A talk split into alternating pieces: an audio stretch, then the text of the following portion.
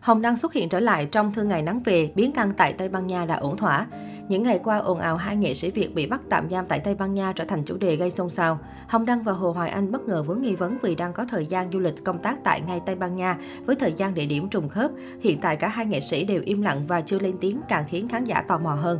Liên quan tới Hồng Đăng, bộ phim Thương Ngày Nắng Về đang làm mưa làm gió và nhận được sự yêu thích của khán giả xem truyền hình. Đáng chú ý, trong tập năm mươi ba mới đây lên sóng tối hai tháng tám, nhân vật Đức của Hồng Đăng bất ngờ xuất hiện một cách chớp nhoáng sau thời gian dài đi công tác. Bên cạnh việc gọi điện hỏi thăm sức khỏe của bà Nga, chàng rể cũ này còn chuyển cho Khánh một số tiền khủng khiến cô vô cùng bất ngờ. Được biết, nhân vật Đức đã nói chuyện với gia đình vợ cũ thông qua điện thoại di động.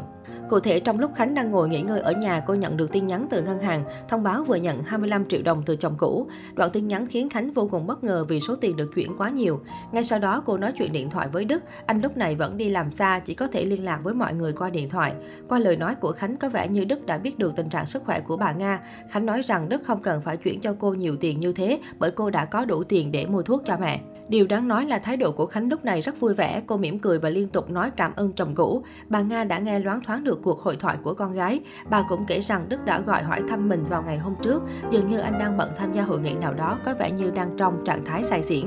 Thấy con gái không còn buồn bã khi nhắc về chồng cũ như trước, bà Nga cũng khuyên nhủ cô nên nghĩ thoáng hơn, dù sao hai người cũng từng là vợ chồng.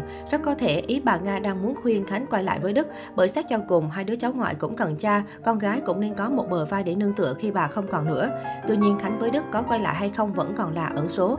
Trong những ngày phát sóng cuối cùng của bộ phim, dàn diễn viên của Thương Ngày Nắng Về đã thể hiện sự tiếc nuối của mình trên mạng xã hội. Cách đây vài ngày, trang fanpage Hội Yêu Phim Việt Nam đã chia sẻ hình ảnh biếm họa dàn nhân vật Thương Ngày Nắng Về của một họa sĩ nổi tiếng trên mạng với dòng trạng thái sắp phải tạm biệt Thương Ngày Nắng Về rồi, một bức ảnh siêu cute. Bức tranh này đã tái hiện dàn diễn viên Thương Ngày Nắng Về một cách vô cùng sinh động. Tuy nhiên, nhiều người nhận ra rằng trong bức ảnh này đầy đủ thành viên nhà bà Nga, chỉ thiếu mỗi nhân vật Đức Xoăn do Hồng Đăng đảm nhiệm.